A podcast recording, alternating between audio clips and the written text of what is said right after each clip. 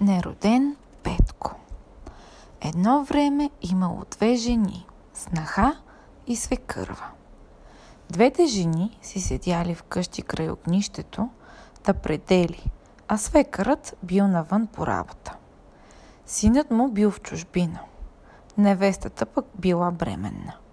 Един ден, като предели край огнището снахата и свекървата, снахата попитала свекърва си: „Според теб, мале, като се роди детето, дето го нося в мене, какво име да му сложим?“ „Петко“, отговорила свекърва ѝ, „ще го кръстим.“ „Ами къде ще го сложим да лежи?“ повторила снахата. „Е, тук, на огнището“, рекла пак свекървата. А на полицата, която била над къта, имало една тесла. „Ами ако падне на него теслата?“ попитала невестата. „Ще го убие“, отговорила свекървата. „Олеле, що ме така?“ рекла майката на Нероден Петко. „Хайде да го оплачем.“ „Хайде да го оплачем“, рекли двете умници жени. Оставили си работата и седнали да го оплакват и да тъгуват по Нероден Петко. Вечерта, когато си дошъл от работа свекърът, се очудил, че вижда жените да плачат за нищо, и ги попитал за кого така плачат и тъжат. Те му разказали как снахата ще роди дете, как ще го кръстят Петко, как ще го повият и ще го сложат в къта да лежи. И най-накрая как ще падне теслата, дето е на полицата, и ще го убие, да за това от сега тъгували. „Каква е тази глупост от вас, брежени? Как се плаче за нероден и неумрял Петко? Такава глупост никъде няма да се намери. Ще тръгна по целия свят да видя дали има по-глупави от вас.“ И така, старецът излязъл от дома си да види дали ще намери по-глупави от своите жени. Като си вървял по пътя, видял в една нива неколцина, които берели на куп и искали да вдигат орехите с вили. Пък ги поздравил и им рекал: „Добра ви е работа, братя.“ „Добро да имаш, старче“, отговорили му те. „Какво правите тук с вилите?“ попитал ги старецът. „Искаме да съберем орехите на куп, да ги вдигнем“, му отговорили те.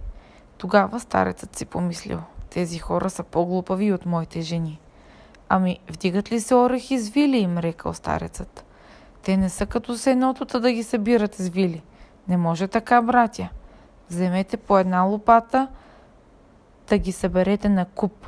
После вземете чували и ги напълнете.“ Онези взели лопати и чували и веднага събрали орехите на куп и ги напълнили в чувалите, да благославили стареца, че ги е научил на това.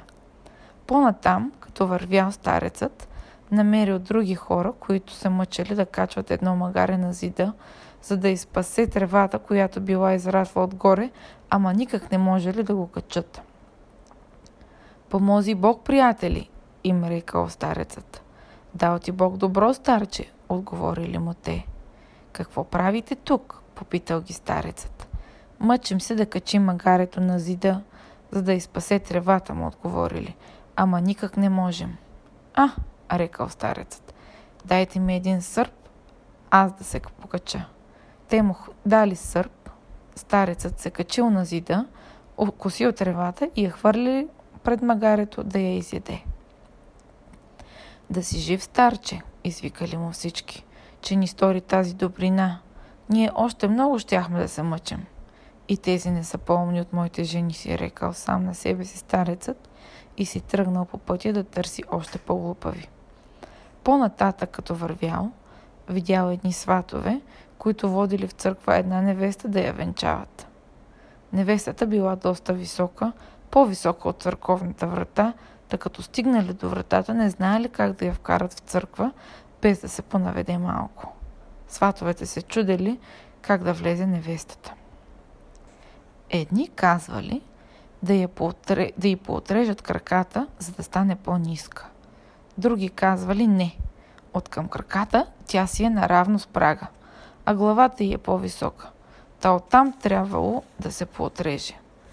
Други път казвали да се събори горния праг на църквата, за да влезе невестата.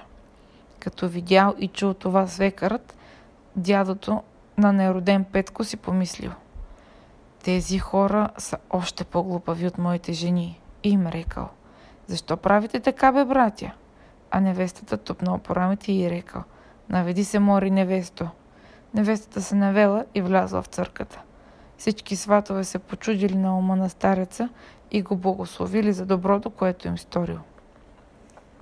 По-нататък срещнал едни други хора, които се мъчали да извадят от една делва главата на едно теле, което си е било пъхнало, за да яде трици, а после не могло да си я извади. Едни викали да отрежат главата на телето, а после да щупят делвата и така да му извадят. А старецът, като ги видял, им рекал: щупете делвата, та да излезе главата на телето. Те щупили делвата и главата излязла.